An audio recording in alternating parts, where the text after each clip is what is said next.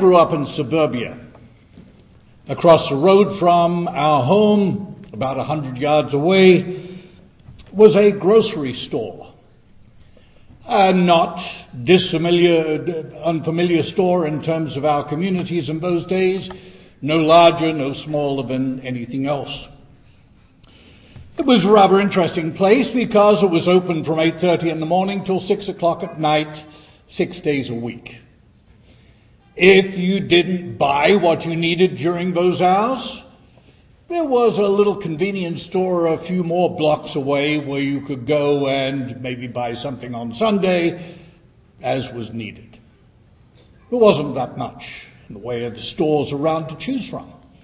There was basically one grocery store we could shop at. And I can remember standing in that store, I can remember where the bread was kept. As you walked in the door, it was on the right hand wall, on, on the left hand wall rather, close to the window. And the bread was simply one of two colors. White or brown. And it wasn't whole wheat.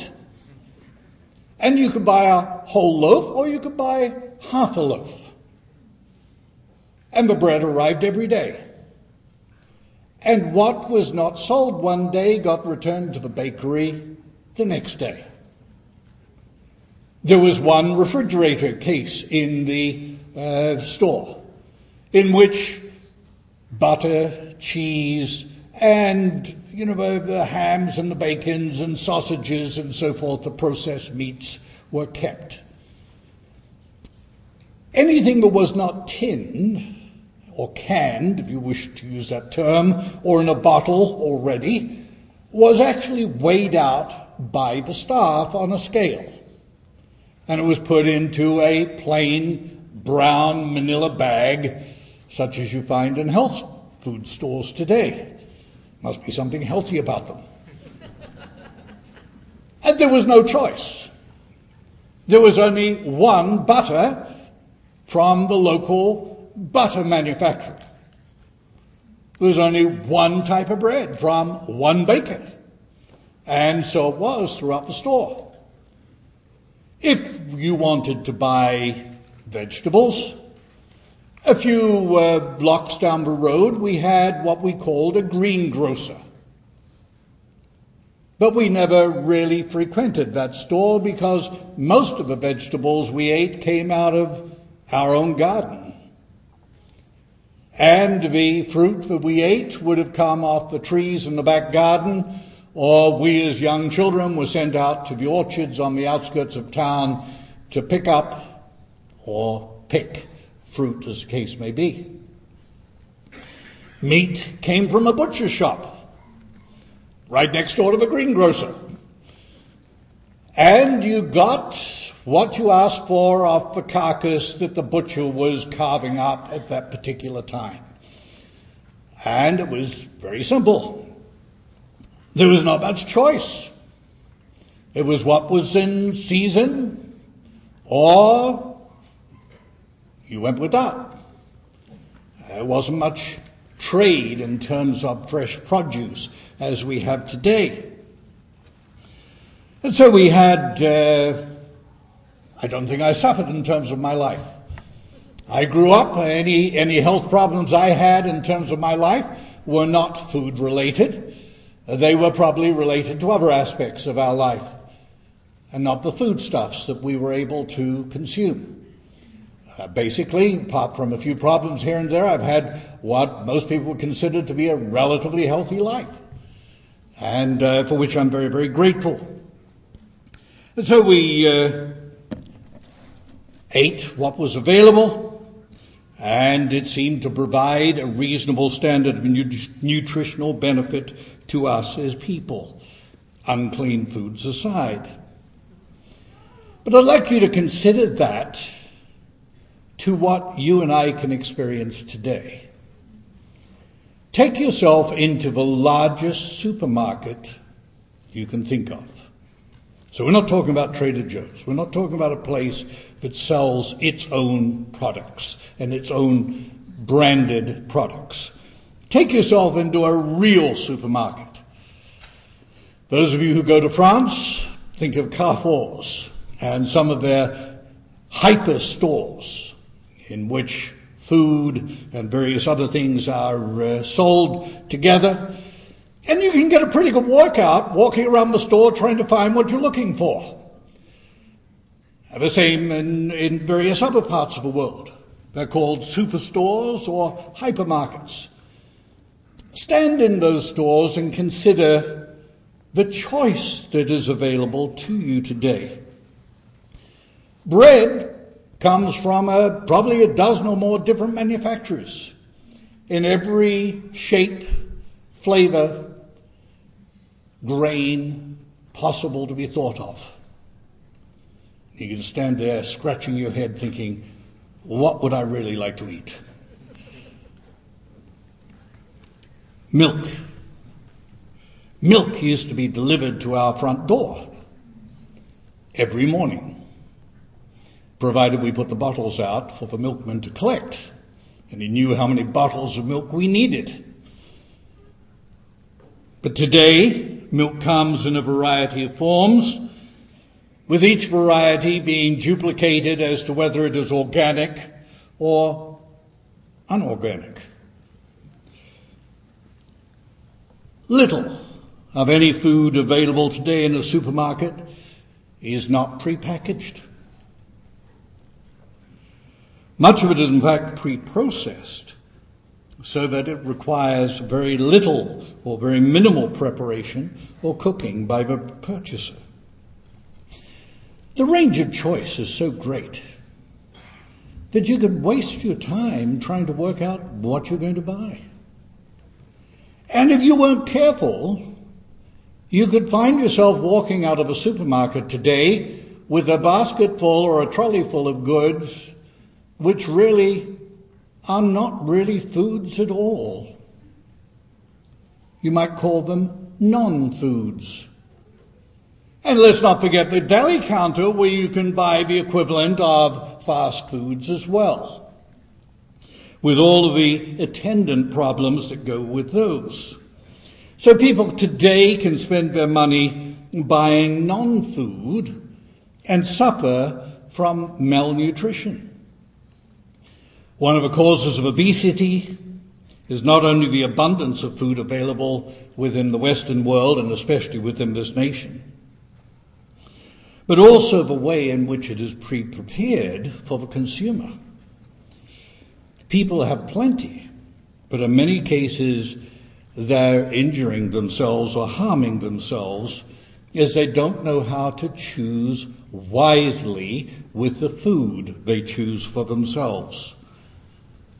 So we've had movements to remove MSG from food, trans fats from foods, and so forth that are part of the food chain in our societies. Of course, we still have the problems of the use of hormones in the preparation of food, the use of genetically modified uh, uh, seeds and grains. So there are all sorts of things that are problematic. We have the government involve itself and tell us what should be our recommended daily allowance. And they have us label, they have producers label the foodstuffs so that you can know what's in it. But the more the government reg- regulates it, the harder it becomes to read. To be able to work out what is in fact in the food that you're producing. Now, I'm not wanting to talk about foodstuffs today in terms of the supermarket. I think you can appreciate the problems that exist in our society today in terms of what is called food. You may well remember the case of a man who went on a McDonald's diet in 2004 and ate nothing but what came out of a McDonald's for 30 days and videotaped it and those people who saw the documentary afterwards could see this guy literally dying before their eyes as he devoured non food. Created quite a stir at that period of time. But think of that in terms of another situation. Think of it in terms of God's Word. The food that we are to take these days. I don't want to talk about the edible food, but I want to talk about the food that is most essential to you and me today. The food which is contained and provided for us from God's Word.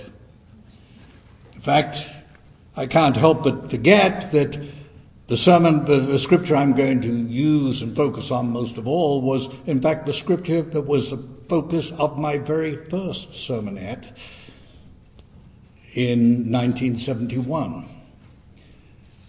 I didn't go over time, Mr. Ames. in fact, the elder who was with me and evaluated me afterwards said, Well, you did a pretty good job. But he said, I thought you were going to run out of anything to talk about. And so he was rather relieved that I got through the uh, 12, 13 minutes at that point in time. But uh, it's interesting. A long time has gone from 1971 to the present time. A lot of study of God's Word. Jesus recorded a comment in the Sermon on the Mount, Matthew chapter 5 and verse 6, where Matthew records for us Jesus' words when he said, Blessed are those who hunger and thirst for righteousness, for they shall be filled, or they will be satisfied. It's not just a matter of having a full stomach. It's a matter of being satisfied by it. I've seen children in Africa who possibly have a full stomach. But you look at the shape of their bones and you look at the distension of their, of their stomach and you realize that child has never been satisfied. That child was suffering from rickets because it was suffering from malnutrition. And It is possible in this day and age for people to suffer from spiritual malnutrition. Just as well, just as easy as it is for people to be satisfied, to be nourished, to be strengthened by it. It's very easy to focus on the hungry and thirsting and the need for that, to have an appetite for the spiritual food. But to do that focuses on, you might say, a mechanical part of it. I want to focus on the other aspect of the instruction that Christ gave.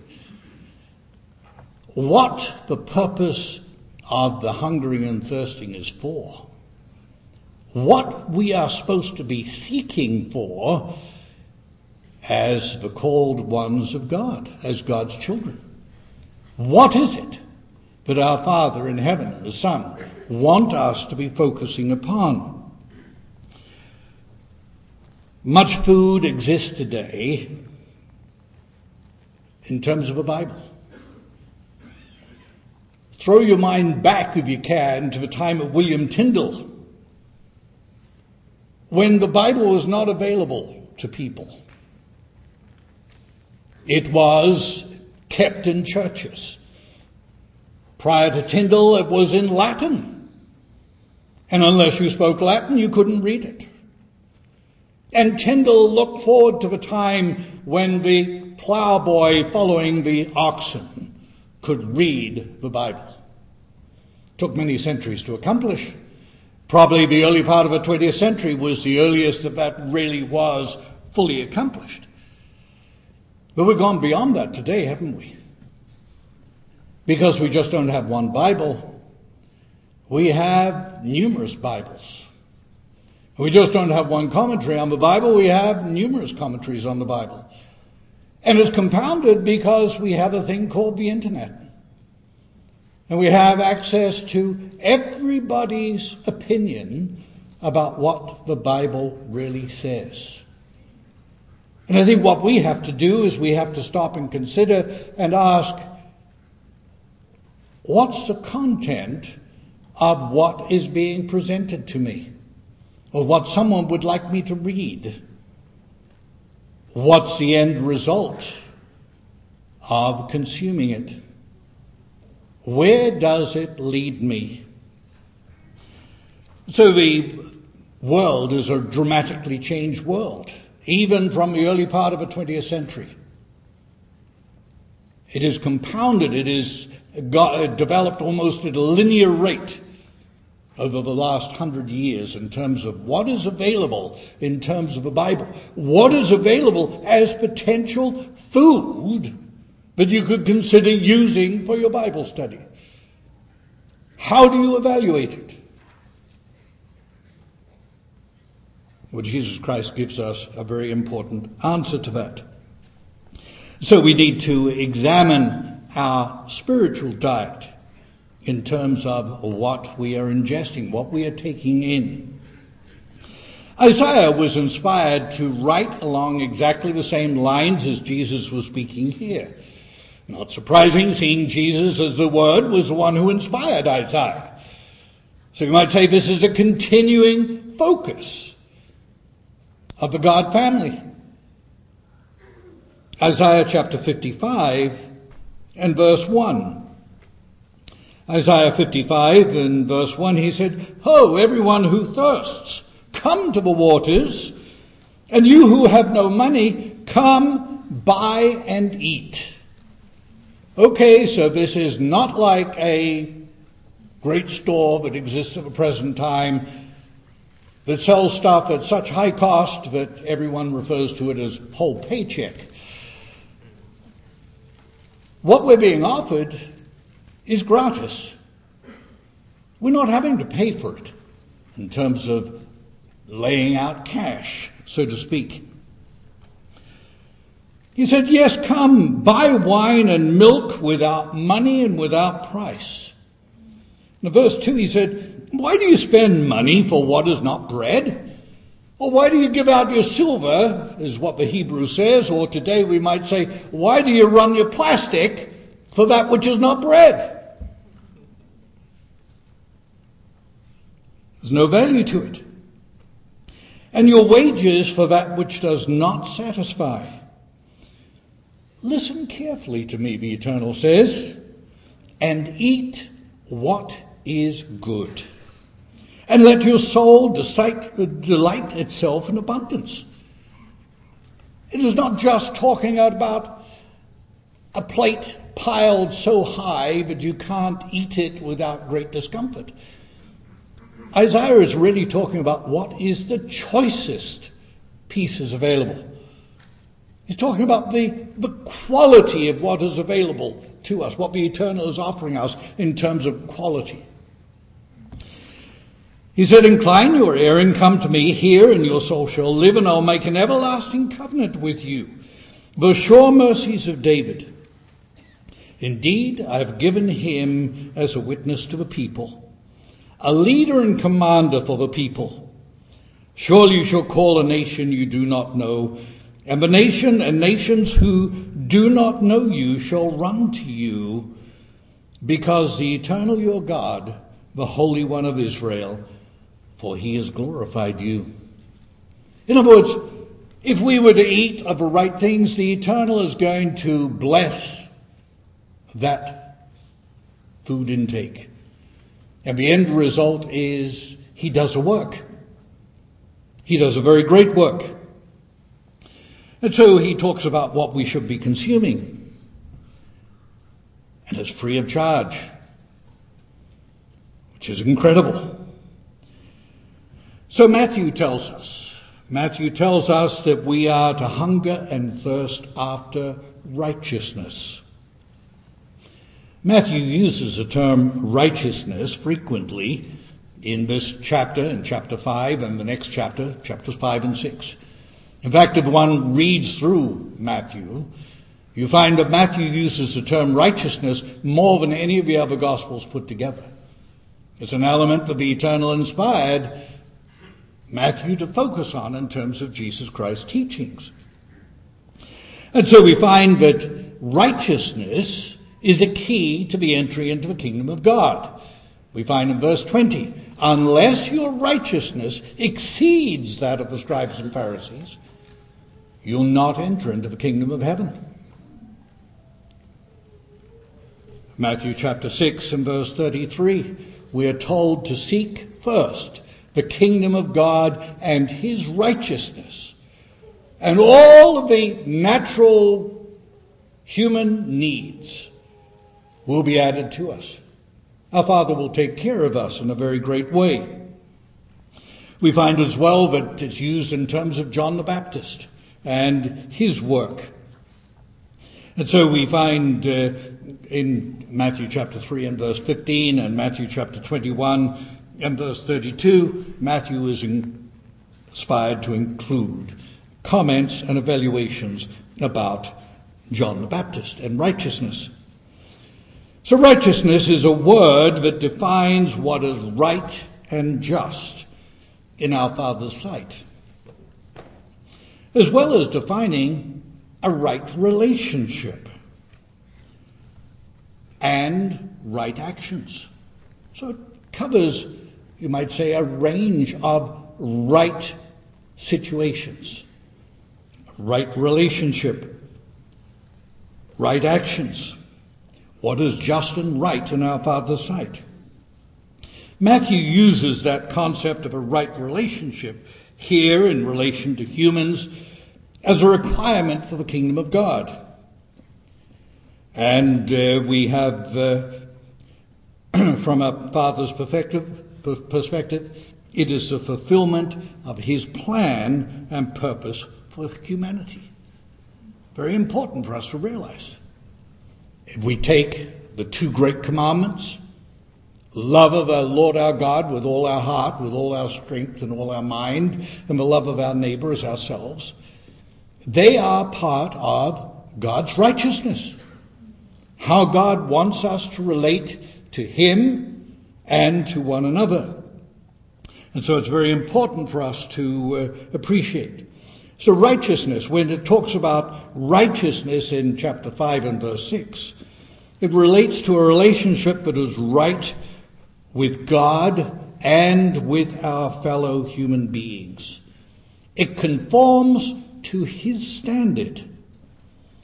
It is in fact a reflection of our Father's character, so that we can truly love one another and have the proper relationships that God, the God family desires us to have. That's the focus of righteousness. We are to be righteous because He is righteous, as we'll see in a moment. Righteousness is a quality of our Father. And we are to take on those qualities of our fathers. In other words, our hungering and thirsting is to produce God-like character within our lives. There's an end result. The hungering and thirsting is to produce a God-like character within our lives. If it's not producing that within our lives, if it's creating contention, if it's creating turmoil, it's not the right food. It may be a toxic food, or it may be a non-food, or maybe it's too much fast food that is being harmful to our body. It involves action on our part. And not just action, but a specific standard of action. Matthew chapter 6 talks about when we do our charity or our alms before men. A word that is very closely related to this righteousness that is referred to in Matthew chapter 6. Chapter 5 verse 6 rather. I'd like to go back to Isaiah though, Isaiah chapter 42 and verses 5 through 7, because this ties into what we're reading here in Matthew. Isaiah chapter 42, verses 5 through 7. It tells us, Thus saith God the Eternal, who created the heavens and stretched them out, who spread forth the earth and which comes and that which comes from it so, in other words, the creator of food, the provider of food, who gives breath to his people on it and spirit to those who walk on it. Verse 6. He said, I, the Eternal, have called you in righteousness and will hold your hand. I will keep you and give you as a covenant to the people and as a light to the Gentiles, to open blind eyes, to bring out prisoners from the prison, those who sit in darkness from the prison house. And so in verse 6 he says, I have called you in righteousness. The purpose of my calling you is based on righteousness. And where does it end up? It ends up with us being a light to the people around us, to those who do not know God, to the other nations. I find it interesting that having finished the Beatitudes, Jesus Christ goes on and talks about us being what? A light. And what is the purpose of us being a light? It's part of the role of preaching the gospel to a very sick and dying world.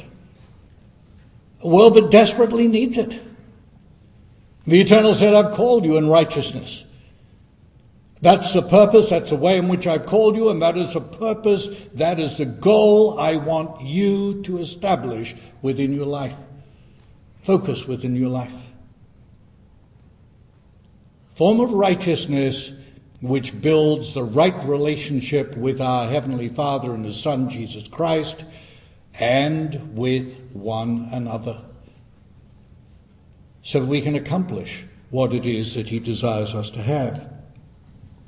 So we're called in righteousness for our Father's ultimate righteous purpose, preaching the gospel to this world, to be a light to this world. I was rather intrigued because I was given a paper recently by someone who basically said, well, we don't have to preach the gospel. But that seems the most bizarre thing possible. Because if we're supposed to be a light to the world, that means we're involved in preaching the gospel. And it doesn't matter how much money is involved in it. My life is supposed to be involved in preaching the gospel, individually and collectively. It's supposed to be my whole being, the whole purpose of my being. To harmonize my goals and my ambitions with my Father's goals and ambitions. The Apostle Peter also comments about this in terms of our calling our righteous calling as well. Let's turn to 1 Peter chapter 1, and we'll pick it up in verse 18, where he talks about our calling. This is a section we'll often read around the Passover time, because it talks about the sacrifice of Jesus Christ. In verse 18, he says, Knowing that you are not redeemed with corruptible things like silver or gold, from your aimless conduct received by tradition from your fathers. Okay, so our life prior to being called was, he said, aimless. It had no real goal. Oh, it may have been to collect as much money and as much assets and, and uh, possessions as you possibly could. But the Eternal doesn't consider that to be anything. That's aimless. He can blow on it and it will all go to pieces means nothing to the eternal. He said that we were redeemed with the precious blood of Christ as of a lamb without blemish and without spot. He indeed was foreordained before the foundation of the world, but was manifest in these last times for you, who through him believe in God, who raised him from the dead and gave him glory, so that your faith and hope are in God. And so he said, Since you have purified your souls in obeying the truth through the Spirit and sincere love of the brethren, love one another fervently with a pure heart. The end result of our calling is love for one another, concern for one another. And we heard in the announcements today that the drums are being overwhelmed by the outpouring of love. That's godly. That's right. That's the way it should be. We should compare, we should be concerned for one another in that way. He goes on and talks about um, chapter 1. Let's drop down to chapter 2 rather in verse 1. Having talked about this pure heart, in verse 1 he said of chapter 2, he said, Therefore laying aside all malice, all deceit, hypocrisy, envy, and, and all evil speaking, as newborn babes desire the pure milk of the word, that you may grow thereby, if indeed you have tasted that the Lord is gracious. So Peter here uses another, you might say, metaphor of feeding. In this case, of a baby. Of the necessity of a baby to have milk. What is appropriate to it at that point in time so that it can grow and develop. And no one has ever seen a baby that doesn't want to feed. Wakes up, needs another feed, needs more of it. It doesn't realize I need this to grow. It's, you might say, a natural reaction on the part of a baby. Most selfish Children are hardly selfish. They wake up when they want to wake up, or when they wake up and they want to be changed when they want to be changed, they want to be fed when they want to be fed, and so on. But it's a wonderful example of the way in which we should be in terms of what it is that we're pursuing. We've been rescued from this world, this righteous act of our Heavenly Father in redeeming us from this way which He said is aimless conduct Been redeemed from that. And he says, now I want you to feed on what produces this righteousness. And he talks about a baby. The context, of course, that Peter is conveying is that we need to change. There needs to be growth in our lives. And it needs to be evident in our lives as a result of the acceptance of the sacrifice of Jesus Christ and the relationship with our Heavenly Father that is now available to us. And it's interesting because he then contrasts it in verse 1 with the fruits that should not be evident. Verse 1 describes those elements of human nature that are the absolute antithesis of righteousness combativeness. And so he talks there aside, laying aside all malice, all deceit, hypocrisy, envy, and all evil speaking. Good. That's not part of righteousness. That's not part of the calling to which we've been called.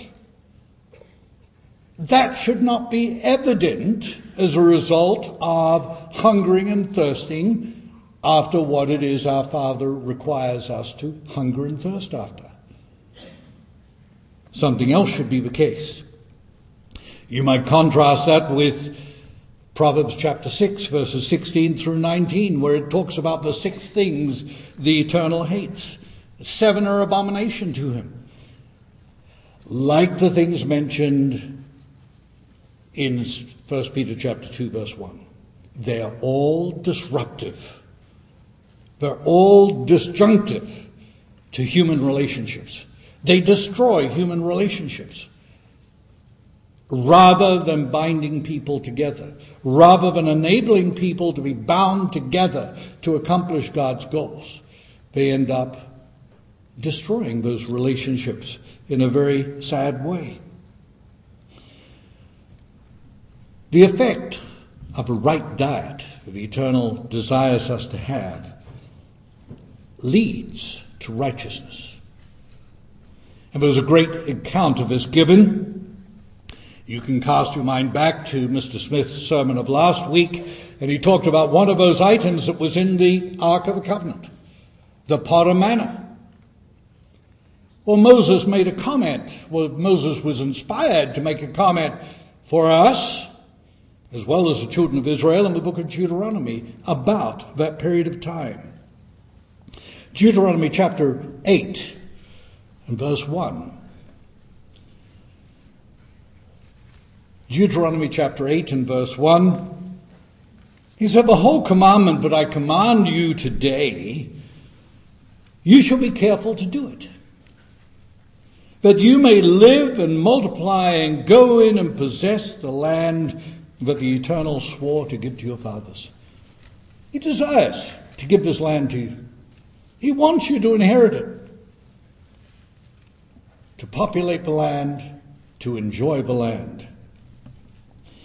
Verse 2, and you, shall remember the whole way that the eternal your God has led you these 40 years in the wilderness, but he might humble you, testing you to know what was in your heart, whether you would keep his commandments or not. And he humbled you, and he let you hunger, and fed you with manna, which you did not know, nor did your fathers know. And that's why it has the name it has manna. What is it? But he might make you know that man does not live by bread alone, but man lives by every word that proceeds out of the mouth of God. Scripture that we're very well aware of because we recognize that Jesus Christ used that scripture against Satan when Satan tried to deceive Jesus Christ into making bread to satisfy his hunger. And Jesus Christ made it abundantly clear to Satan Mm-mm. Wrong priorities. Man lives by every word that proceeds out of the mouth of God. And that godly nourishment leads to life. We don't have manna to collect every day, but we certainly do have spiritual food that we need to ingest on a daily basis. What's the end result What's the goal of the food we ingest on a daily basis? Is it just knowledge? If it's just for knowledge, then Paul tells us that knowledge puffs up, but love edifies. Oh, yes, there are cases where we need to have knowledge. And we work and we study to try and understand some section of Scripture. But it's so easy for that to become an end in itself. And then a person feels self-important because they know something about Scripture that others don't know. And that's counterproductive. That is not producing the righteousness that our Father wants us to have. So, studying and ingesting God's Word just for knowledge is literally like taking a diet of fast food. It's going to do something to you that you don't ultimately want. Now, over the past few months, I've heard a number of occasions people, uh, speakers rather, encouraging us to watch the telecast. So many of you will probably on a Sabbath or a Sunday watch the telecast. What's the goal? What's the ultimate goal in sitting down and watching the telecast? Is it to heighten your appreciation of the gospel being preached to this world? Is it something that you watch so that you can pray more fully about the gospel being preached and about the need for the gospel to be preached? If that's the case, that's wonderful. Because you see, you're focusing on the need of other people. Mr. McNair mentioned in the announcements today about the Boko Haram in, in uh, Nigeria, killing these people in the uh, refugee camp. This world is full of evil. The world is full of instances that make our lives and our minds cry out for God's kingdom to come. We should be motivated by that. See that as being uppermost, most important thing. As Jesus Christ said in, in the uh, model prayer, Thy kingdom come, Thy will be done on earth as it is in heaven. Very little of God's will is done on earth today. Very little of it is done. So we do these things. We read these articles and so forth. What's the purpose of it? Is it, well, I've got to do so much study today, and I'll read this article and that will be my Bible study?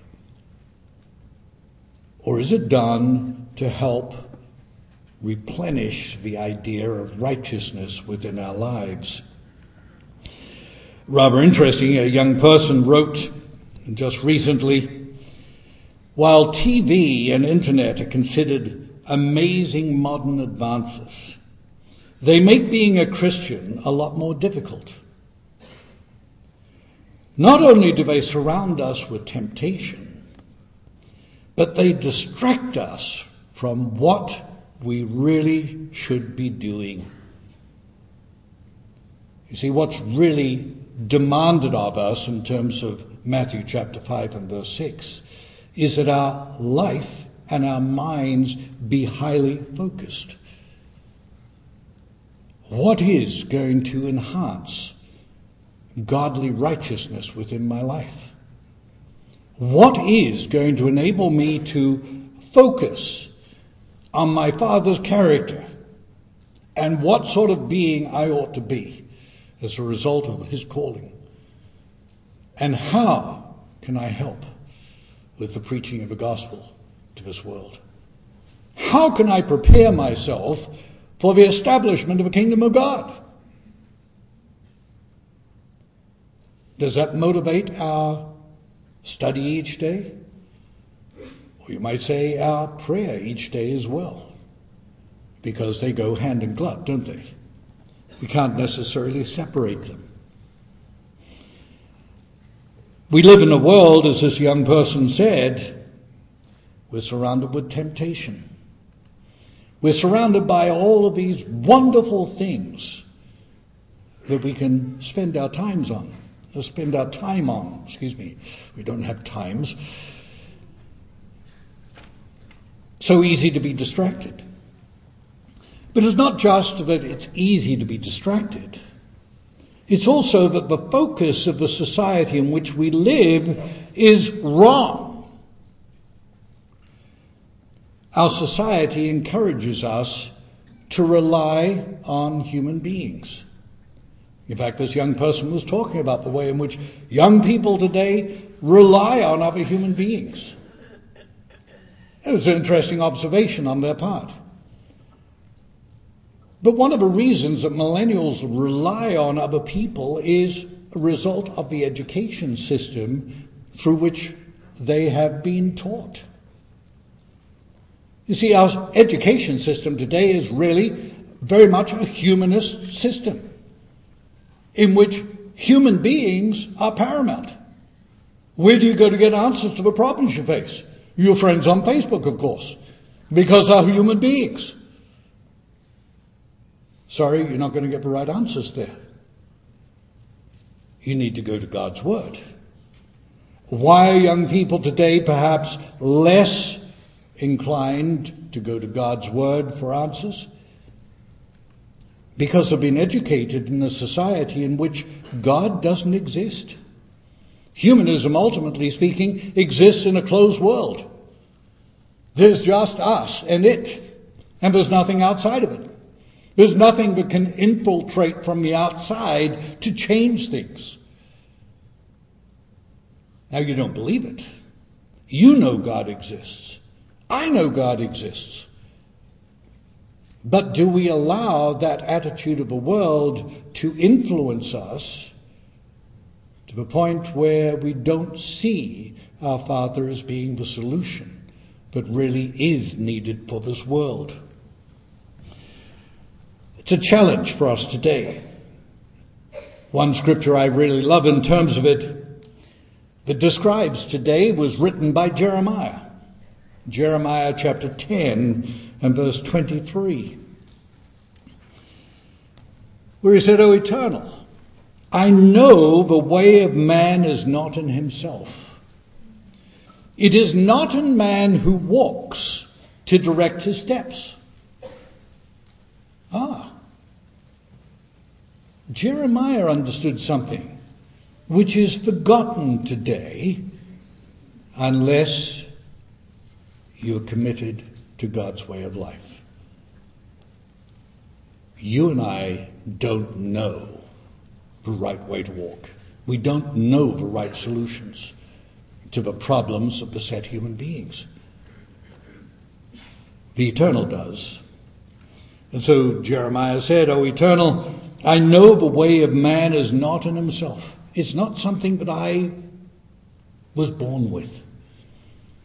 I may have been taught some of it by my father, who was in the church, for which I'm very grateful. And I'm here today because of that. I'm very grateful for that. But it's not something that a little child comes into this world and naturally expects. But the education system says, yes, you do. The Eternal says, no, you don't. And I win. The end of the day. And so Jeremiah, realizing that he lived in a very open world in which the eternal God could intervene in his life at any moment and instruct him and correct him, he said in verse 24, he said, O eternal, correct me, but with justice, not in your anger, lest you bring me to nothing. So one thing that Jeremiah had very much in his favor was that he had a very clear understanding of who and what God was. He understood the power of God. And he understood the power of that being to intervene in the affairs of humanity any time he so desired. And he desired, he prayed, correct me, not in anger. Because I'm just dust. And it's very easy for me to go back to dust again. Solomon talked about the same situation. Because while humanism did not exist back during those periods of time, humanity does have this innate characteristic of leaving God out of the picture. And so Solomon told us in chapter 3 and verses 3 through 7. He said, let not, let not steadfast love and faithfulness forsake you. These godly qualities, don't let them forsake you. Bind them around your neck. Write them on the tablet of your heart. So internalize them. Make themselves part of you. So you will find favor and good success in the sight of God and man. You know, so when Luke, Luke chapter 2 talks about Jesus Christ growing up after he had been in Jerusalem at the age of 12, talks about him growing in favor with God and man. This is where he was referencing. This was the way of Christ, a way of life that Jesus Christ himself lived as an example for us. And so he said in verse 5, Trust in me eternal with all your heart and don't lean to your own understanding. In all your ways acknowledge him, and he will direct your paths. Do not be wise in your own eyes. Fear the eternal and depart from evil. That's part of being seeking the righteousness of God. The fear of the eternal that Dr. Meredith speaks about so frequently. So essential. Because we see ourselves in our right juxtaposition to the eternal God and the Father. We are nothing. They are everything. And we need to appreciate that in a very great way. Interesting test for us to consider in terms of righteousness. as to whether righteousness is being produced in our lives. And that is, what happens during a time of hardship? Is it very easy to claim that you're righteous when everything is going swimmingly? And beautifully. But what about in a time of hardship? The Eternal does allow times of hardship to come upon us sickness, lost jobs, bereavement, all of these things come.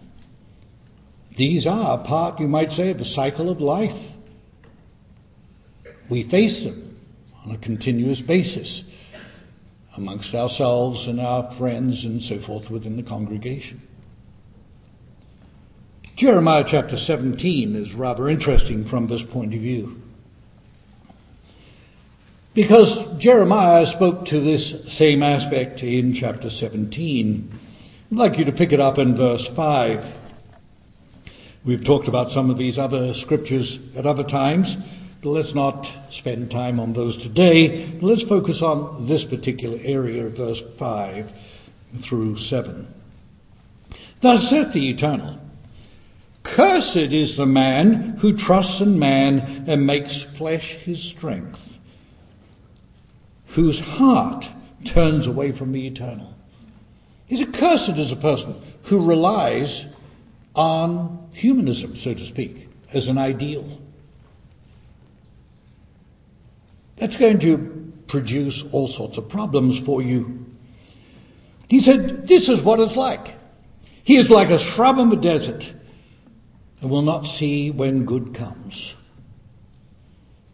It's dry and it's all limp, and all the moisture has gone out of it. And when the rain or a bit of uh, dew comes, there's nothing left to rejuvenate. It's dead. He said, He shall dwell in the parched places of the wilderness in an uninhabited salt land. Salt's not good for the land because you can't grow produce. It's destructive to the land. Verse 7, though, provides us with a contrast, a wonderful contrast. Because he said, Blessed is the man who trusts in the eternal, whose trust is in the eternal. He is like a tree planted by water that sends out its roots by the stream and does not fear when heat comes. He's going to be unchanged. The summer comes. The dry season comes, as the case may be. But because they're connected to a life source, they wither it. It doesn't affect them. For its leaves remain green, and is not anxious in the year of drought, for it does not cease to bear fruit. You see, the person who trusts in the eternal, the person who is seeking for righteousness, continues to bear fruit at all times the hard times and the good times. Let me give you an example of it. During the 90s, I guess 93, 94, thereabouts, computers, of course, have become fairly commonplace, especially in the United States. And someone in the ministry of Worldwide set up a internet chat type facility. Nobody knew who anybody was because they knew if you ever got caught, you'd be fired instantaneously. But they set up this internet facility for ministers to compare notes and you might say, encourage one another, etc., etc. It was called Malnet. And I think the, the use of Mal, M-A-L, was based on Malachi chapter 3 verse 16. How good it is for people to communicate about these things and how they're going to be the jewels in God's crown when he sets up his kingdom. And so I think it was a, there was a really good intention in, in setting this up and enabling a, a, vehicle for communication amongst the ministry in terms of that very difficult period of time. But at times, the mal may well have been, or would have been better translated in the French language. Because those of you who know French realize that M-A-L means ill or sick. Because at times it was a very sick place. Basically because of the fruits that were being evidenced in some of the ministry's lives. It was a very, very sad period of time. It was, you might say, a very much a dry time for everybody. It was, as Jeremiah says here, this time of parchness for the ministry. And some of them did not necessarily bring forth good fruits during that period of time. And the way in which they spoke and the language they used against other people revealed anger, hostility, bitterness, and things of that nature rather than the Spirit of God. So we all go through it. We all experience it at various periods of time. What comes out? What comes out in those hard times? Is it godly? Then that's righteousness. That's the righteousness that Jesus Christ was commending us to pursue, to hunger and thirst after. So at times we look at the hard times and we ask what fruits are being produced. Are any fruits being produced? If no fruits are being produced, then the tree would be cut down. No need for it to encumber the ground. And likewise, if ill fruit, bad fruit is being produced, the Eternal won't allow it to continue. I had to help a person one time with a, a difficulty they had created. And as I was discussing the situation with the individual and how best to handle the situation and help them, I suggested that they needed wisdom to take care of a problem. And the person sort of bowled me over by his response. He said, I don't have any wisdom.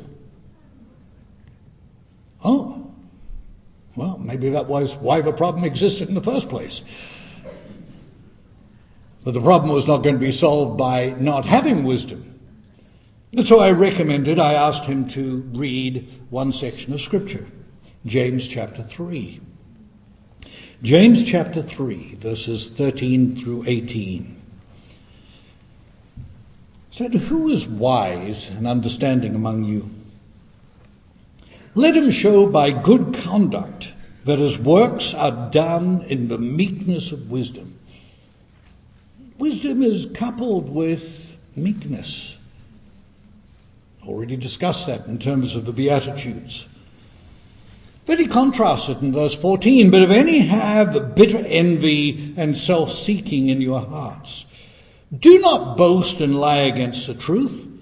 This wisdom, this quote unquote wisdom, does not descend from above, but is earthly, sensual, demonic. For where envy and self seeking exist, confusion and every evil thing are there.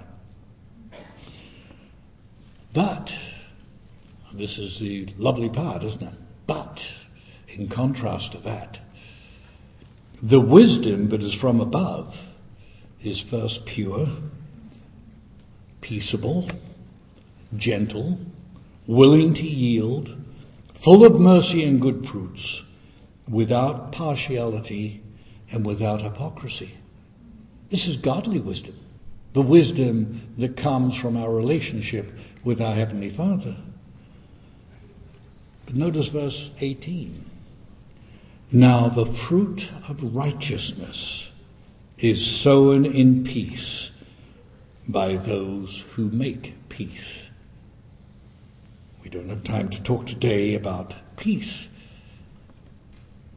but he gives us a focus.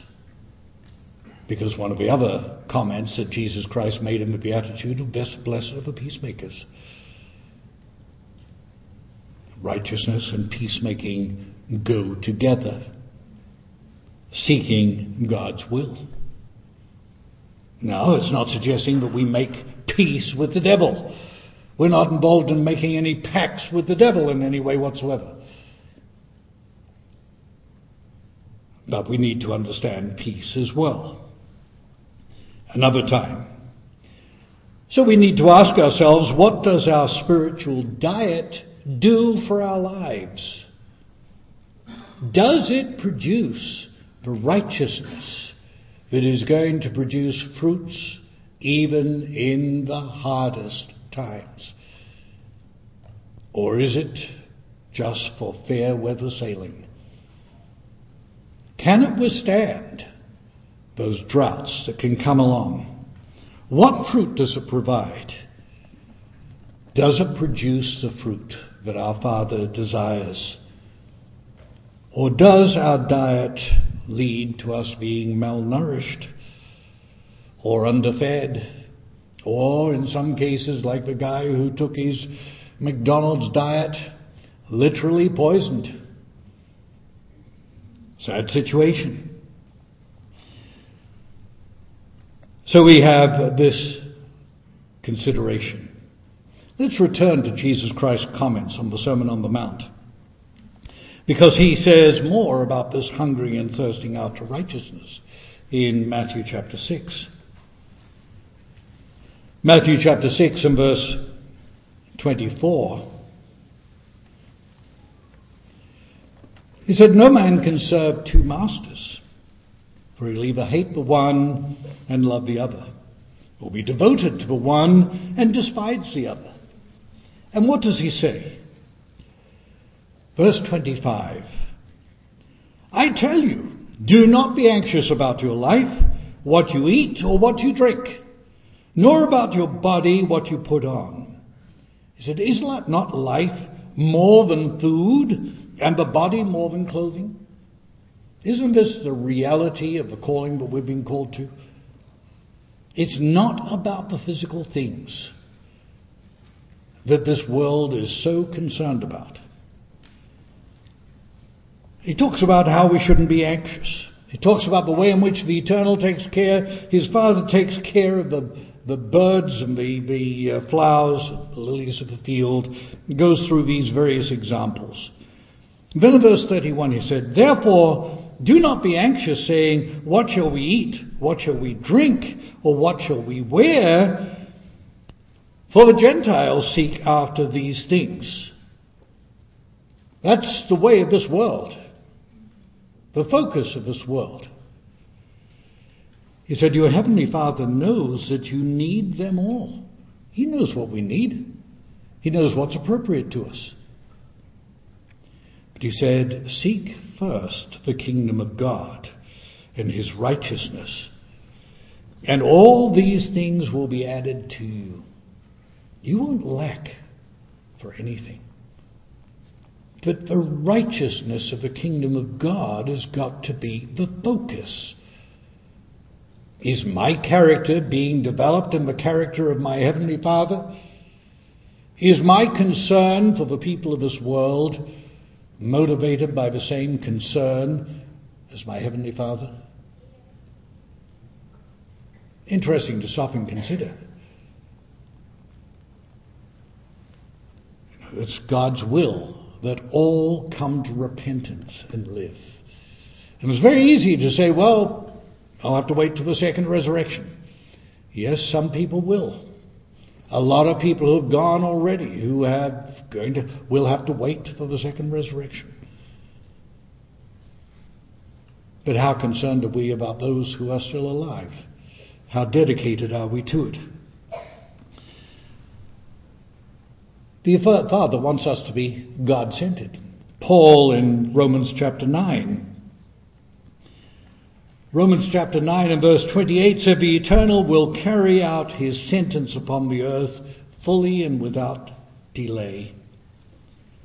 He will finish the work and cut it short in righteousness.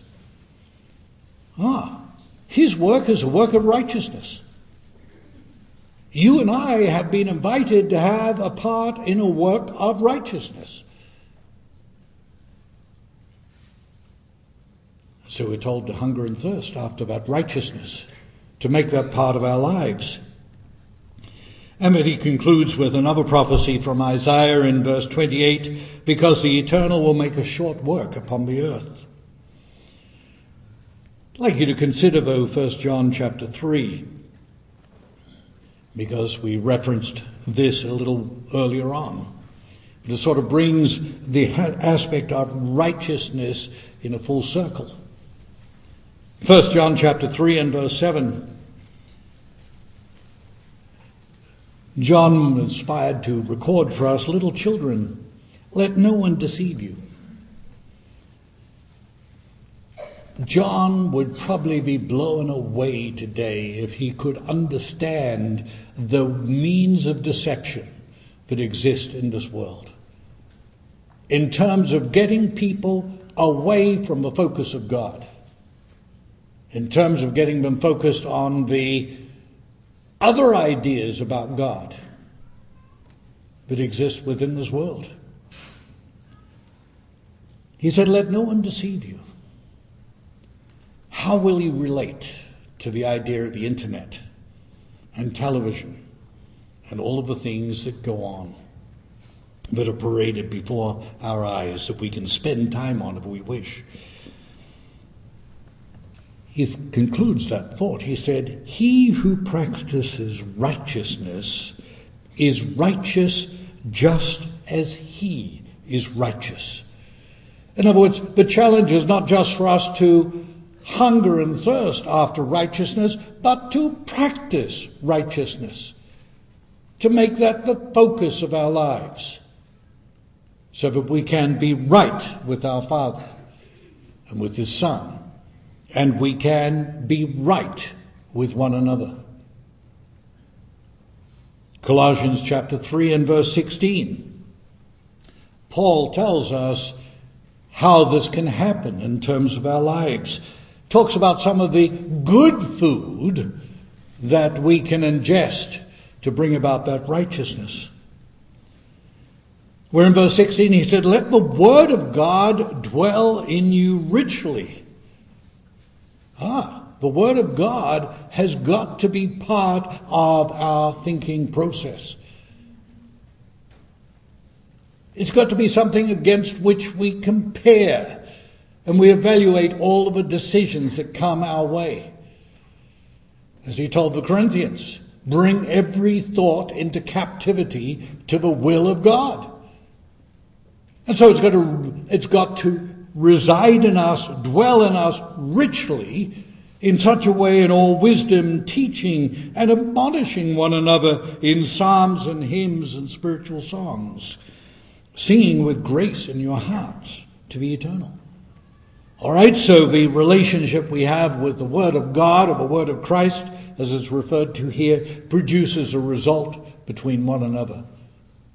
A good result that uh, Mr. Ames mentioned is evident within the congregation here, for which we are very grateful and very, very appreciative. Verse 17, he said, Whatever you do in word or deed, do all in the name of the Lord Jesus Christ, giving thanks to God the Father through him. So it's an absolute focus.